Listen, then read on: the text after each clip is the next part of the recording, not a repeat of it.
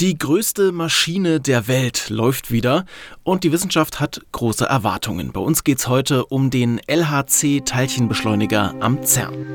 Spektrum der Wissenschaft, der Podcast von Detektor FM.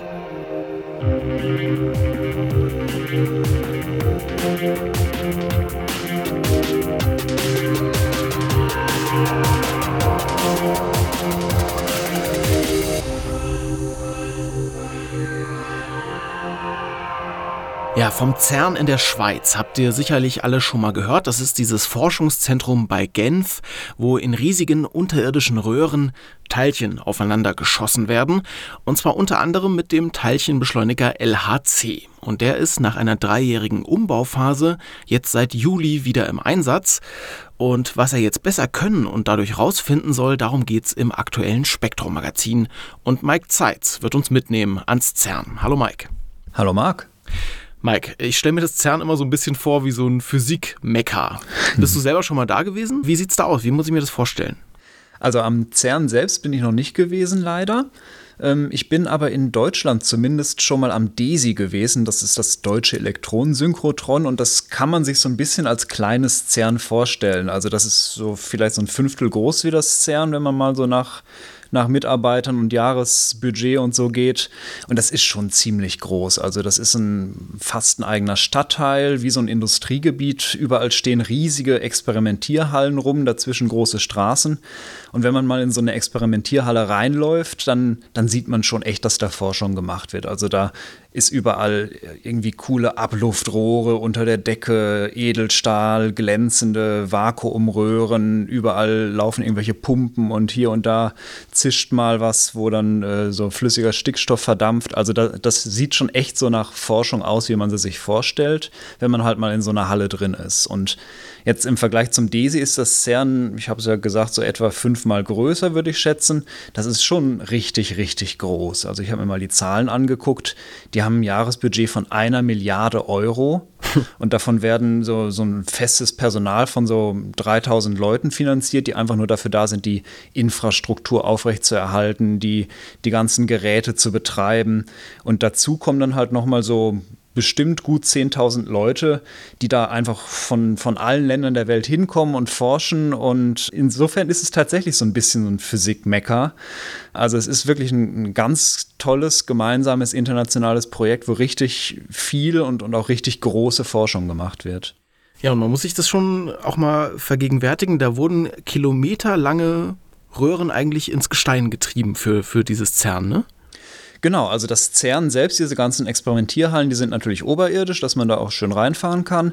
Aber die eigentliche Forschung, die passiert äh, unterirdisch. Also die haben so 100 Meter unter der Erde mit so riesigen ja, Tunnelbohrmaschinen, wie man sie bei ganz normalen Autobahntunneln hat, haben die ewig lange Tunnel gebohrt. Also der Large Hadron Collider, also der LHC, der ist ja so das, das zentrale Stück von dem Ganzen, wo die coolste Forschung passiert. Und das ist ein ein 27 Kilometer langer Tunnel. Also die haben da echt unters Gestein, unter, ja, bei, bei Genf, da Frankreich, geht es einmal im Kreis rum, wieder zurück, haben die einen äh, ja, 27 Kilometer langen Kreistunnel gebohrt. Und dazu kommen natürlich auch nochmal alle möglichen anderen Kavernen, Einrichtungen, kleinere Tunnel, also alles so, so 100 Meter unter der Erde. Man fährt da dann mit Fahrstühlen runter und macht dann da so seine Forschung. Und das ist, das ist schon ein ganz, schön, ganz schöner Aufwand, den sie da gemacht haben. Ja, du hast es gerade schon gesagt, das Herzstück ist dieser LHC Large Hadron Collider. Ausgeschrieben heißt es dann. Wie muss ich mir das vorstellen? Also wie funktioniert ein Teilchenbeschleuniger überhaupt und wie funktioniert es da konkret? Also ein Teilchenbeschleuniger überhaupt funktioniert so ein bisschen so, also ich bin ja aus der Generation, wir hatten noch Röhrenfernseher im Wohnzimmer stehen. Äh, inzwischen sind ja alle durch diese Flachbildschirme verdrängt, aber so ein Röhrenfernseher, wenn du dir den mal vorstellst, das ist so, ein, so eine ja, lange Röhre, Vakuum drin ähm, und an einem Ende der Röhre, da ist so eine kleine, ja, so, so, so eine Glühwendel, da kommen Elektronen rausgedampft und die werden durch ein elektrisches Feld beschleunigt. Wir haben ja in der Schule gelernt, wenn du eine, eine Ladung hast, sei es jetzt positiv oder negativ, dann, dann wird die durch ein elektrisches Feld beschleunigt, also gewinnt Energie. Genau das macht so ein Röhrenfernseher. Da hast du dann eine Spannung angelegt und wenn du jetzt so ein Elektron hast, das ist negativ geladen äh, und einen positiven Pol an der anderen Seite und wird er zu diesem positiven Pol, wird das Elektron hingezogen. Im Prinzip ist das schon ein Teilchenbeschleuniger. Äh, das ist jetzt natürlich am LHC alles ein bisschen größer, aufwendiger und, äh, ja, und, und viel, viel energiereicher. Also es gibt so eine Skala in der Physik, in der Teilchenphysik, das ist das Elektronenvolt, das ist nämlich die Energie, die kinetische Energie, also die Bewegungsenergie, die ein Elektron erhält, wenn es von einer Spannung von einem Volt beschleunigt wird. Und so ein Röhrenfernseher ähm, hat, glaube ich, so ein paar tausend oder zehntausend äh, Elektronenvolt. Und dann geht es halt weiter. Du hast äh, Megaelektronenvolt, das sind Millionen Elektronenvolt, Gigaelektronenvolt, das sind Milliarden. Und dann hast du Teraelektronenvolt, das sind Billionen Elektronenvolt. Also du hast so ein Elektron, was von einer Billion Volt quasi beschleunigt wird. Das ist richtig, richtig viel Energie. Und das sind so die Skalen, wo wir beim LHC von reden. Das heißt, du hast in diesem 27 Kilometer Tunnel hast du eine Röhre und um diese Röhre sind ganz viele Magnete, sind äh, so, so spezielle, ja, so ein bisschen wie beim Röhrenfernseher, so Hohlräume, die dir die geladenen Teilchen beschleunigen auf diese irrsinnige Energie im Bereich von Teraelektronenvolt und die laufen da halt rum. Das sind keine Elektronen beim Fall vom LHC, sondern das sind Protonen, also die positiv geladenen Teilchen im Atom. Und die laufen da rum mit dieser wahnsinnigen Energie, werden da beschleunigt von Tausenden von Magneten, laufen da im Kreis und laufen äh, sich entgegen. Das heißt, du hast ein Elektron oder relativ viele Elektronen so in Paketen zusammengefasst, die laufen in einer Richtung und du hast Pakete von anderen, äh, habe ich Elektronen gesagt, Protonen von Protonen in die andere Richtung. Und die stoßen dann an so ein paar definierten Punkten in diesem Beschleuniger zusammen, mit dieser wahnsinnigen Energie, die sie drauf haben. Und dabei entsteht, ja, wenn man so will, reine Energie. Und aus dieser reinen Energie da können dann ganz viele Teilchen entstehen. Ähm, Teilchen, die man vorher vielleicht noch nicht gesehen hat, seltene Teilchen, Teilchen, die ganz anders sind als eben die beiden Protonen, die aufeinander schießen. Und äh, genau das macht man in so einem Teilchenbeschleuniger. Man hat diese vier Punkte beim LHC sind das.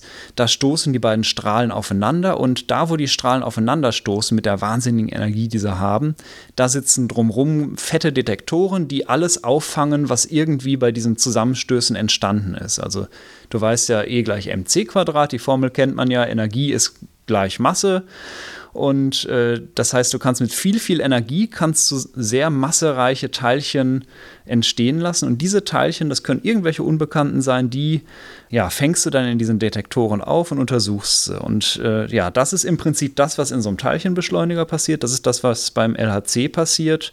Ja, und da sucht man dann halt quasi auf dem Weg nach neuen Teilchen. Mhm, also zentral ist sozusagen der Zusammenstoß. Ich habe mir gerade vorgestellt, Mike, wie wir beide an zwei Enden von so einem Tunnel stehen und jeder schmeißt so eine Handvoll Steine in die Richtung des anderen und wir hoffen, dass zwei der Steine irgendwo aufeinandertreffen und auseinanderfliegen. Ja. Und gucken uns dann an, was bei rauskommt. Ja, es ist auch tatsächlich so, dass man so ein bisschen hoffen muss, dass, dass sich die Teilchen treffen. Also die Protonen, die sind ja schon zusammengequetscht zu diesen Paketen, aber es ist trotzdem sehr, sehr viel Luft dazwischen. Das heißt, ich weiß gar nicht, wie viel in diesen Paketen drin sind, wie viele Teilchen, sagen wir mal ein paar Millionen dann stoßen trotzdem immer nur so ein paar einzelne zusammen. Und aus diesen einzelnen Zusammenstößen, da äh, entsteht dann eben irgendwas ganz Energiereiches. Also es ist ein, so ein bisschen tatsächlich so, als würden wir uns mit Steinen bewerfen und dann zufällig treffen sich mal so ein paar Steine. Und je mehr Steine wir nehmen und je, je größer und je dichter die Steine sind, desto häufiger passiert das natürlich. Also es ist auch so ein bisschen immer Statistik und Glück dabei. Und man muss da auch schon wirklich sehr, sehr, sehr viele Protonen haben, dass da dann auch in ausreichender Zahl was passiert. Aber genauso kannst du es dir vorstellen, ja? Und Mike, vielleicht dumme Frage, aber wie kommen die Teilchen da rein? Also geht da jetzt ein Forscher hin und stellt da ein, so ein, du hast das Teilchenpaket genannt, stellt da ein Paket hin und, und das wird dann losgeschossen oder? Es ist überhaupt keine dumme Frage, das ist eine super Frage. Also ich habe ja beim äh, Röhrenfernseher gesagt, das ist so eine kleine Glühwendel, wo die Elektronen rauskommen. Das ist relativ mhm. einfach, äh, wenn man Elektronen herstellen will, weil die entstehen einfach in so einem stromführenden Draht und gasen so ein bisschen aus und dann kannst du die mit einem elektrischen Feld abfangen. Bei Proton ist es ein bisschen schwieriger, weil die hast ja normalerweise nicht so frei irgendwie rumschwirren. Da nimmst du tatsächlich eine Flasche mit Wasserstoffgas. Also du hast, wenn du so willst, an, also der, der LHC als großer 27 Kilometer langer ähm, Speicherring, der hat viele kleine Vorbeschleuniger. Das heißt, es sind kleinere Ringe, die haben dann vielleicht mal einen Kilometer, ein paar hundert Meter ein paar Meter, immer, immer kleinere Beschleuniger. Die sind nur dafür da, aus einer Flasche Wasserstoff quasi erstmal das Wasserstoff abzuzapfen, das, das Gas. Ähm, das besteht ja aus, also Wasserstoff ist ja ein Atom mit einem Proton in der Mitte und einem Elektronkreis drum.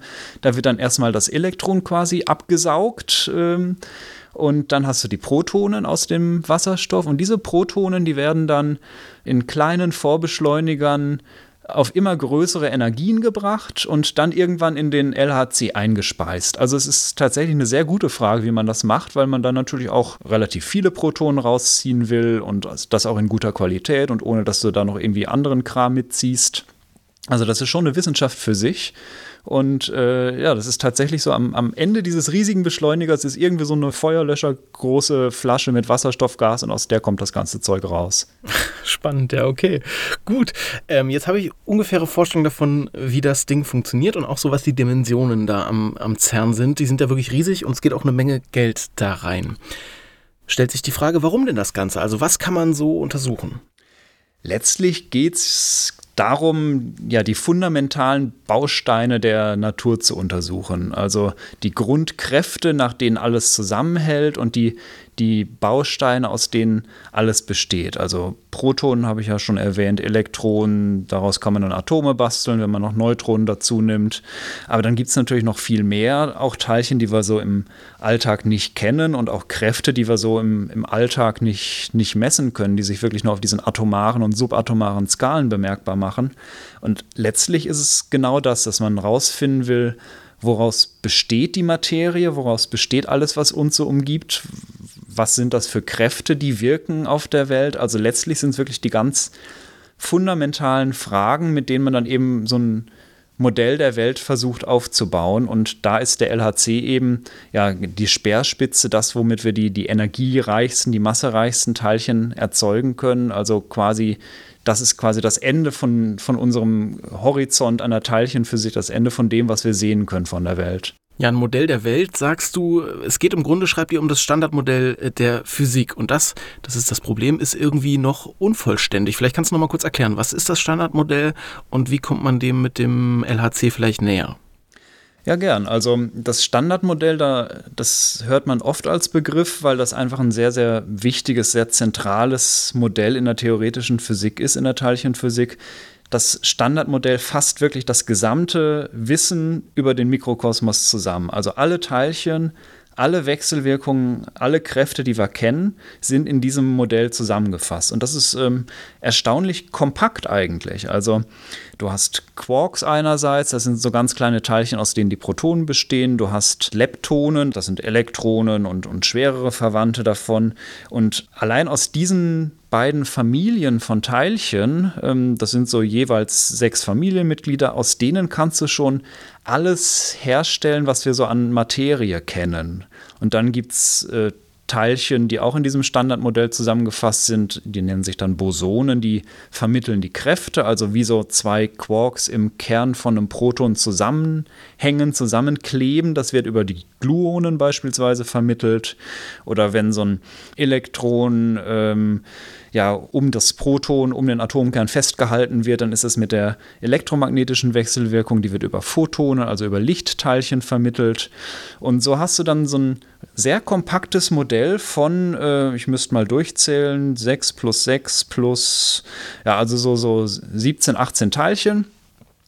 Äh, und die stellen im Prinzip unser gesamtes Wissen über die ja, über die Welt und alle Wechselwirkungen dar. Aber du hast es gesagt, das ist unvollständig, das Standardmodell. Und das ist deswegen unvollständig, weil es fehlt eine Kraft, das ist nämlich die Gravitation.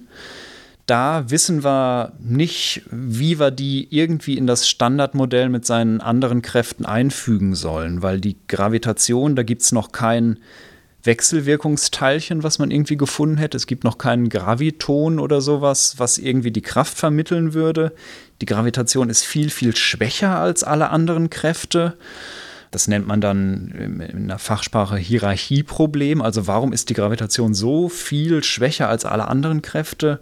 Das weiß man schlicht nicht. Also man hat keine Ahnung, wie man die Gravitation, die ja so im Alltag, die Schwerkraft so wichtig ist, wie man die da irgendwie einfügen soll. Mhm. Es gibt halt noch ganz viele andere Fragen. Ähm, Es gibt Neutrinos in diesem Standardmodell, das sind so quasi die, die kleinen Verwandten von Elektronen und Co. Die sollten eigentlich keine Masse haben laut Standardmodell. Aber wir wissen, die haben eine Masse, weil wir das gemessen haben. Niemand weiß warum. Ähm, wie man diese ganzen Wechselwirkungen, die es in diesem Standardmodell gibt, wie man die vereinigen könnte. Also die elektromagnetische Wechselwirkung, die starke Wechselwirkung, die schwache gibt es auch noch. Die heißen so, die sind halt im, im, Mikrokosmos wichtig. Wie man die vereinigt, ist auch, auch noch ein großes ungelöstes Problem teilweise. Äh, wir wissen nicht, was die dunkle Materie ist, die im Kosmos wichtig ist, äh, wie die da irgendwie reinpassen soll ins Standardmodell. Ähm, also es gibt total viele Unstimmigkeiten, auch in, in einzelnen kleineren Anomalien quasi, wenn man nachmisst, wie wechselwirkt dieses Teilchen mit jenem Teilchen. Da gibt es dann Voraussagen aus dem Standardmodell, die irgendwie zwar weitaus überwiegend zu dem passen, was wir messen, aber dann doch so im, im Detail nicht. Und da hofft man natürlich irgendwo, vielleicht führen uns diese kleinen Anomalien, wo es irgendwie winzig kleine Abweichungen gibt, vielleicht führen die uns zu irgendwas, wo man dann mal alle Kräfte vereinigen könnte, wo man quasi so ein ja, Modell von allem, äh, so eine Weltformel erstellen könnte, die wirklich alles erklärt und nicht diese ganzen kleinen Wissenslücken quasi offen lässt. Also so gut das Standardmodell ist, es erklärt praktisch alles, es gibt halt immer noch so ein paar Sachen, die sind unklar und die versucht man eben unter anderem am LHC zu erforschen. Also die Hoffnung ist in diesen Kollisionen von Teilchen da am CERN, möglicherweise irgendwo das Bruchstück zu finden, was einem jetzt nochmal äh, den Schlüssel oder die Antwort gibt auf, auf eines dieser, dieser, auf eine dieser ungeklärten Fragen, die du gerade erwähnt hast. Genau, das ist die Hoffnung. Man schießt da diese Protonen aufeinander und hofft, dass in einer von zig Milliarden Kollisionen von diesen Teilchen zufällig gerade mal vielleicht das eine entsteht, was noch niemand zuvor jemals gesehen hat und ja, mit dem man vielleicht was davon erklären kann.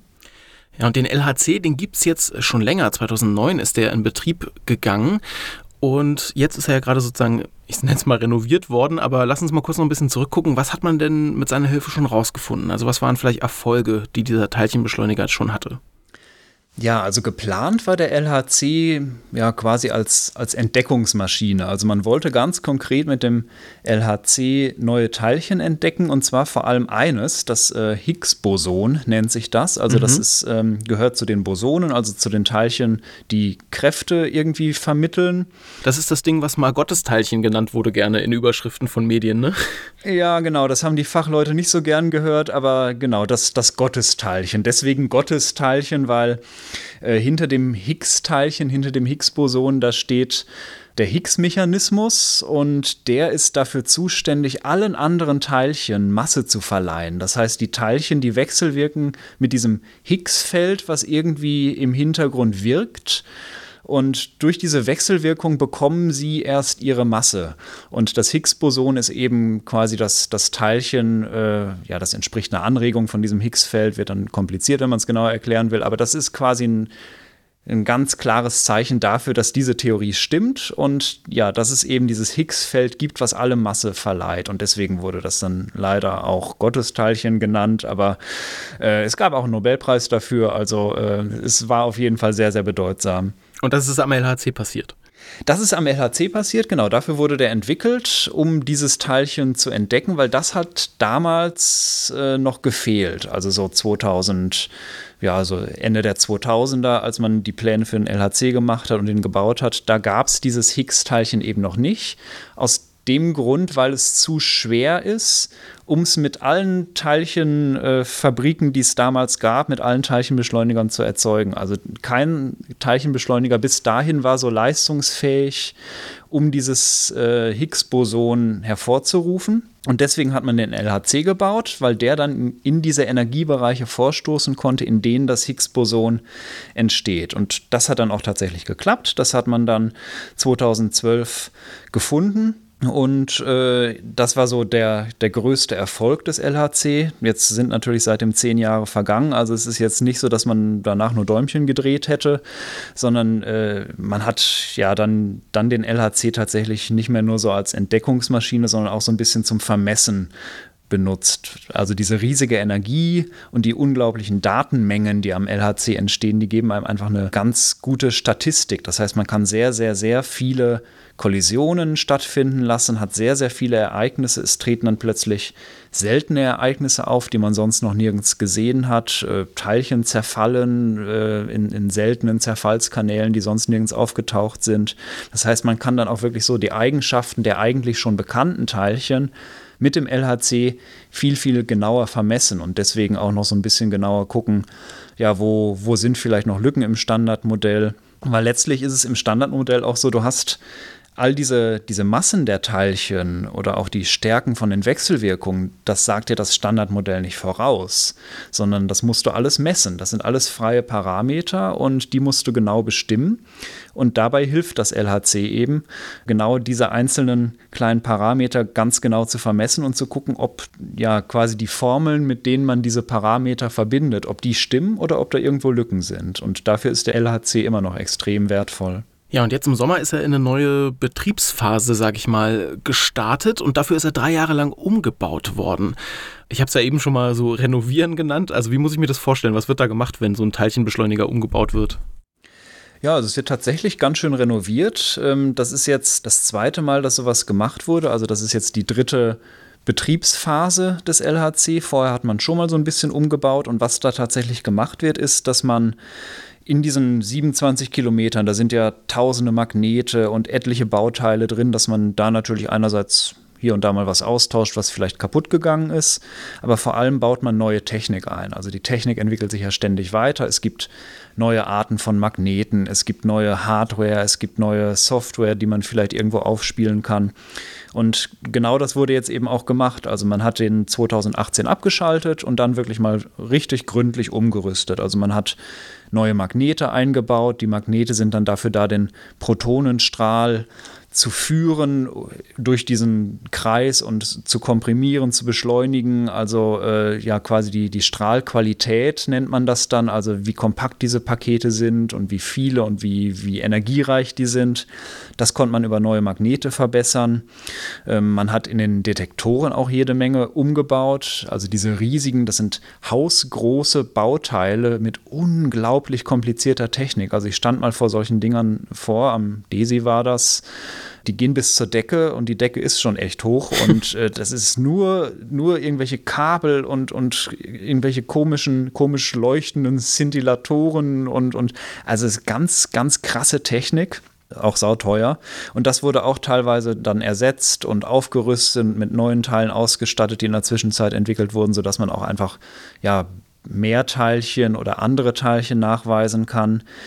Ein ganz wichtiger Teil ist eben auch die Software und die Hardware, die man einbaut, um all diese Ereignisse, diese Kollisionen, die da stattfinden, überhaupt zu messen. Also es ist so, du hast an so, ich habe ja gesagt, es gibt vier Punkte, vier große Detektoren rund um den LHC verteilt und an diesen Kreuzungspunkten von den beiden Strahlen, wo die zusammenstoßen, da gibt es pro Sekunde 40 Millionen solcher Kollisionen.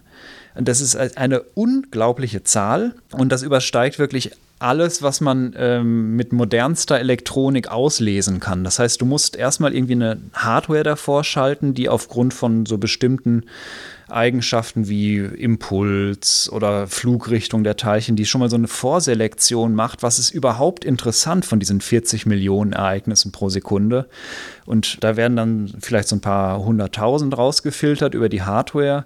Und dann muss dir eine Software sagen, von diesen hunderttausend sind vielleicht diese 1000 interessant, um sie überhaupt abzuspeichern. Also dieser Trigger nennt man das dann das ist alles nur dafür da, so ein bisschen vorzusortieren, was überhaupt interessant genug ist, um es abzuspeichern, weil man eben diese Speicherkapazität sonst gar nicht hätte. Und das kann man dann hinterher genauer analysieren. Und sowas wurde jetzt beispielsweise auch aufgerüstet, dass man eben bessere Trigger hat, um genau hinzugucken, was ist vielleicht interessant oder was ist uninteressant. Das heißt, man kann jetzt viel mehr Daten auch speichern.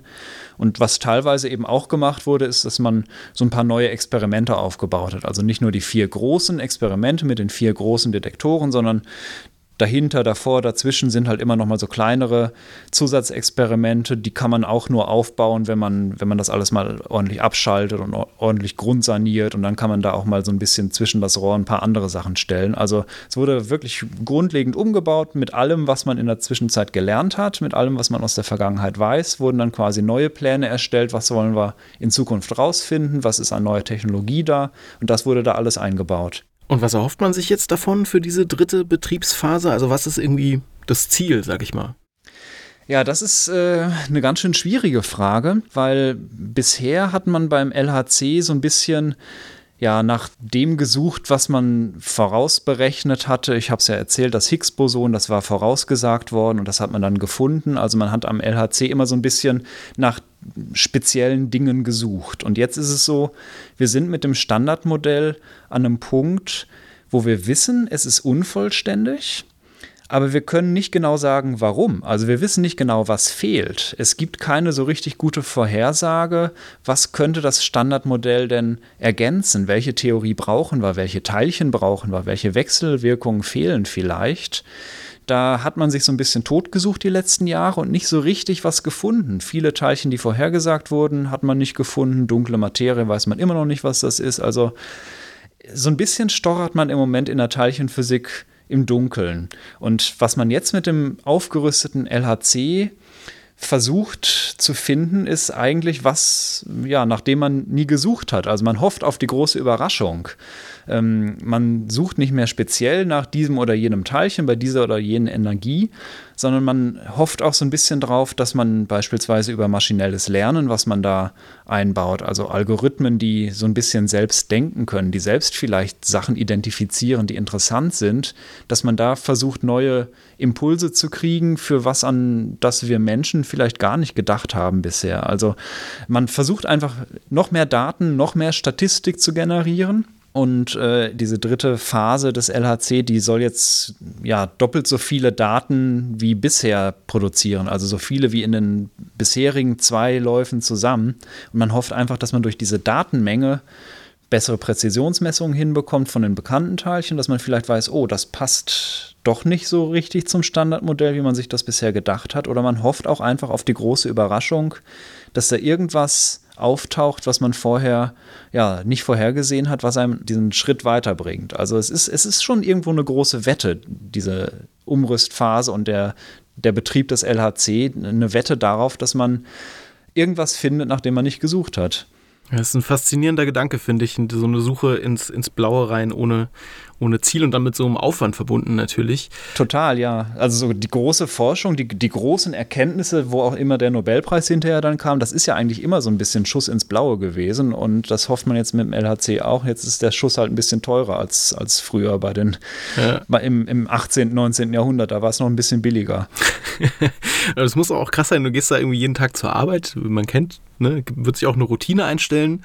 Ja, man geht da, ich sage es immer ganz, ganz flapsig so, ja, man geht da morgens hin, schmeißt den Teilchenbeschleuniger an ähm, und entdeckt an den meisten Tagen nichts, aber man geht ja eigentlich dann trotzdem jeden Tag mit der Gewissheit zur Arbeit oder mit der Möglichkeit, dass man jetzt gerade hier irgendwie die Weltformel knackt. Ja, genau. Du, du guckst dann quasi auf diese Kurven, also du siehst dann so Diagramme, bei dieser Energie wurden, wurden so und so viele Teilchen gefunden und diese Kurven, die man da sieht, die sind so eigentlich, wie man sie sich vorgestellt hat vom Standardmodell. Und man hofft immer, dass es irgendwo einen kleinen Ausschlag in so einer Kurve gibt, so einen, so einen, so einen kleinen Hügel, der über die Kurve hinausgeht, die man sich mit dem Standardmodell berechnet hat. Und dieser, dieser kleine Ausschlag, wenn man sich den nicht erklären kann, dann, dann, dann freut man sich. Also das ist tatsächlich wirklich die Hoffnung, mit denen die Leute da jeden Tag reingehen, dass irgendwo in ihren Kurven was auftaucht, was sie sich nicht wegerklären können. Also die ja, das stelle ich mir auch sehr spannend vor. Ja, und jetzt hat diese dritte Betriebsphase gerade im Sommer angefangen und steht jetzt gleich vor der nächsten Herausforderung, denn ganz aktuelle Geschehnisse sorgen vielleicht dafür, dass das alles sich ein bisschen rauszögern könnte. Es ist nämlich so, wir haben ja alle Energiekrise, ja, ausgelöst durch den Ukraine-Krieg und jetzt haben wir schon durch dich gehört, das CERN, das verbraucht eine Menge Energie. Das kann man sich gut vorstellen bei solchen riesigen Anlagen. Und es gibt jetzt wohl erste Überlegungen, das wirklich dann auch im Notfall natürlich nur herunterzufahren. Jetzt wäre der LHC wahrscheinlich das letzte, was man dann da abschaltet, aber es könnte sein. Und das ist ja für so ein Riesenprojekt, du hast es beschrieben, tausende Mitarbeitende und so weiter, ja, ja schon ein krasser Einschnitt wahrscheinlich, ne? Ja, das wäre schon ziemlich nervig. Also ähm, es ist tatsächlich so, dass das CERN insgesamt relativ viel Energie verbraucht. Also ich habe auch mal nachgeguckt, das sind so 200 Megawatt. Und das entspricht äh, hat man immer so, so, fehlende Vorstellung, was ist das eigentlich? So 200 mhm. Megawatt entspricht vielleicht so einem kleinen Kraftwerksblock oder entspricht, äh, wenn man es jetzt auch mal auf Genf betrachtet, die benachbarte Stadt, das ist so etwa ein Drittel von dem Stromverbrauch von der, von der Stadt nebenan. Krass. Also es ist, es ist nicht ganz wenig, es ist jetzt aber auch nicht unmenschlich viel. Also es ist schon ein ordentlicher Happen und gerade wenn irgendwo der Strom knapp ist, dann könnte man auch mal so ein LHC abschalten, um irgendwo anders wieder Strom zu haben, damit die Leute dann nicht im Dunkeln sitzen. Ist aber natürlich ein bisschen komplizierter. Also das ist ein Riesengerät, habe ich ja erklärt, extrem komplex und das wird auch extrem runtergekühlt. Also du hast da supraleitende Magnete, das sind also sehr Magnete die sind sehr leistungsfähig, ähm, die brauchen aber eine extreme Kühlung mit flüssigem Helium. Also das geht bis auf minus 270 Grad, so Pi mal Daumen runter. Und diese ganzen 27 Kilometer Rohrleitung werden quasi auf diese extrem niedrige Temperatur abgekühlt. Und da kannst du dir vorstellen, das ist eine extrem komplexe Kälteanlage. Und wenn du, wenn du das abschaltest, dann fliegt dir das um die Ohren. Das heißt, das musst du kontrolliert machen, das geht langsam und das dauert dann auch entsprechend lang, bis das alles wieder abgekühlt ist, wenn du es dann irgendwann mal wieder anwerfen willst. Also da reden wir nicht davon, dass jemand einen Knopf drückt, das LHC ist aus und äh, Genf hat wieder Strom, sondern das geht wirklich dann über, über Wochen und das muss entsprechend geplant werden. Insofern kann man machen, aber ähm, ja, ist ein, ist ein riesiger Aufwand und wäre natürlich auch frustrierend für die Forschung, klar. So eine Unterbrechung ist, ist immer Kacke. Allerdings ist es jetzt auch nicht so, dass es solche Unterbrechungen nicht, nicht häufiger mal gäbe. Also es ist äh, regelmäßig jeden Winter eigentlich so, dass der LHC runtergefahren wird, kontrolliert, einfach um äh, Strom zu sparen tatsächlich, weil ähm, im Winter ist der Strombedarf höher, der Strom kommt aus Frankreich, da heizen sie auch viel mit Strom und das ist äh, alles teuer und deswegen fährt man den LHC dann gleich lieber runter, damit es da keine Engpässe gibt und es alles nicht so teuer wird. Das heißt, es ist normalerweise eh ein paar Monate im Jahr aus, das Ding.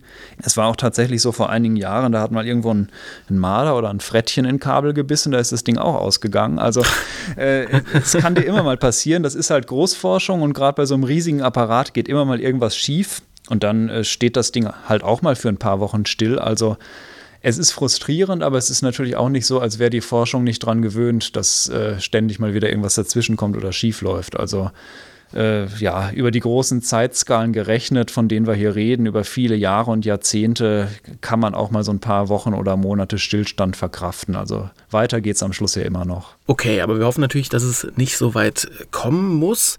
Wenn jetzt diese aktuelle Betriebsphase so läuft, wie sie laufen soll, wie lange geht das denn dann noch planmäßig und was passiert eigentlich danach mit dem LHC? Ist das Ding dann durch?